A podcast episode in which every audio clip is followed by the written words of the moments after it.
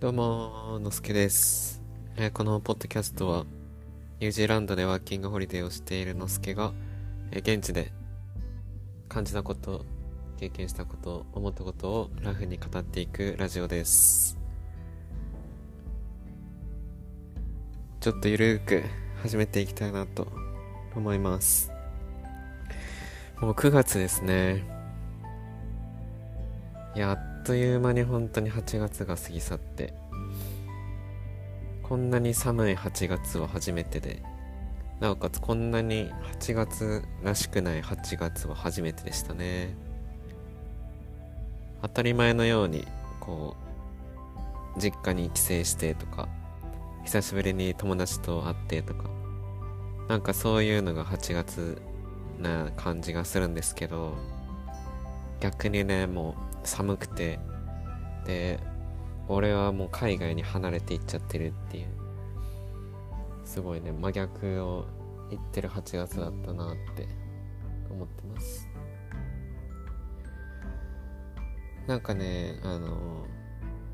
最近人と話すことがちょっと多くて。人とっていうのは日本で友達だった。オンでオンラインでお話をする機会がたくさんあってでありがたいことにね本当にラジオとかも聞いてくれたりとかあとノートを読んでくれたりとかしていてすごくねありがたいなと感じてます。でもともとねその日本でいた時も結構喋っている友達とかと久しぶりに喋ってなんか喋った感じで俺俺と喋ってみて変化感じたっていうのをそれぞれに聞いてみたんですよ。そしたら全員ねなんか前よりもこうよりナチュラルな感じ落ち着いてるとか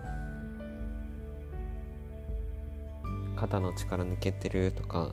なんかそういうねこう自分にも感じている部分っていうのを話してる相手にも感じ取ってもらえてだからなんか本当に周りの目をあんまり気にしなくなったっていうか外面みたいなこう今まで形作ろうとしていた人からの見られ方みたいなのを気にしてた自分の部分っていうのがだんだんとこうほどけて溶けてなくなっていってるこう感覚がすごくあってめっちゃ嬉しいなと思ってますまあそれがねこうまず第一の目標というかね、まあ、段階だと思うので、まあ、これがねこの武装みたいなのが測れた上でこれからね自分がこう自分が予想しないぐらいこう感情に訴えかける何か出来事みたいなのに出会え出会っていきたいなと思ってますね。例えばあのカレーをね食べてワイヒに着いて2日目ぐらいの2日目？あ2日目か。3日目とかの夜に食べたカレー。でそのカレーを食べた時に思わずね涙が溢れてきたっていうようなそういうこう自分ではこうコントロールできないような感情とかに出会いたいなって思ってます。まあ思ってるからといって何か準備するわけじゃないんですけどまあそういう体験まあ喜怒哀楽なんでもいいんですけどをできたらいいなと。でなんか今日とか今日っていうかこのねラジオとかもまあちょっと通ずれるかわかんないですけどすごく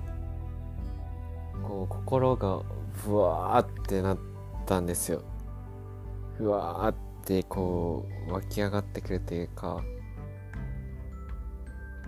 なんかこうあるじゃないですか。自分のお腹のこう底の方からこうふつふつブクブクっとこう押し上がってくるあの高揚感みたいな。でそれがあのすごくね仲のいい友達が結婚してたんですよ。いやマジでおめでとうございますって思って。いやそのとそれをね SNS 上で見てすごく嬉しかったんですねなんか。あえてまあ同期っていうくくりでいる話したいなと思うんですけど同期がこう一歩決断したのをそういう SNS の報告で見た時にこううわーっていうなんか自分のことじゃないけどその友達のことに対しても自分の感情がこう今までよりも湧き上がってくる感じっていうのを感じれて、まあ、それがその友達との関係性が深い深いからなのかもしれないしまあわかんないですけどでもねなんかこう一定の自分の中に感情のこうリミットを設けるみたいなのがなんかこうなくなってるんじゃないかなって思ってて。そのね結婚の報告とかもね見ていやーなんか本当に嬉しかったんですよね。まるで自分かのように。とかあと別の同期でねあの同じ会社で働きながらサッカー選手としても活躍しているっていう同期がいてでその同期もいあの一旦ね大学でサッカーをやめやめてでやっぱり働いてる途中にサッカーやりたいなってなって社会人2年目ぐらいかな。2年目ぐらいの時から社会人サッカーに復帰をしてで今復帰して3年目になるのかな。サッカー選手として。もで、まあ、年齢が同じぐらいだ同じだしあと、まあ、サッカーってそんな選手生命がめっちゃ長いってわけじゃないのもあってまああとどれぐらいできるかなみたいなのを日本にいる時にも話してたんですけどそのね社会人会社員として働きながらサッカーやってる友達も今シーズンすごくこう活躍してでまあいろいろね昨シーズンとかのこう悔しい思いとか苦しさとかも聞いたりしていたのでまあそういうのもあってだとは思うんですけど試合結果とか見てこう得点者その同期の名前みたいなのが載ってるともうそれを見るだけでもこうめっちゃこう嬉しいんですよねこう湧き上がってくる感じというか。とかねまあ他にも本当にあげたらキリがないですよね。新しく会社を辞めて新しいことをし始めるとかもそうだし新しくね会社の中でポジション変えてすごいこう責任のあるポジションについて働いてる同期もいたりとかなんかねそういう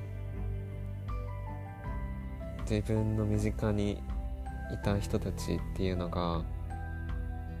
こうどんどん頑張ってる姿とか決断する姿っていうのを見て日本にいた時よりもより、うん、嬉しかったりとかより感慨深かったりっていうのを感じれててそれがすごくねいいなって思ってます。これはね自分の気持ちにこうより正直になれてるとか自分のさっきも言ったけどそういう抑えなくていいみたいな感情とかっていう部分が働いてるっていうのも感じるしやっぱり日本から離れた離れてるからこそやっぱり自分ってすごい友達のこととか好きだなとかなんかそういうのをねこう改めて思える機会にもなってるからそれがすごくいいなって思ってます。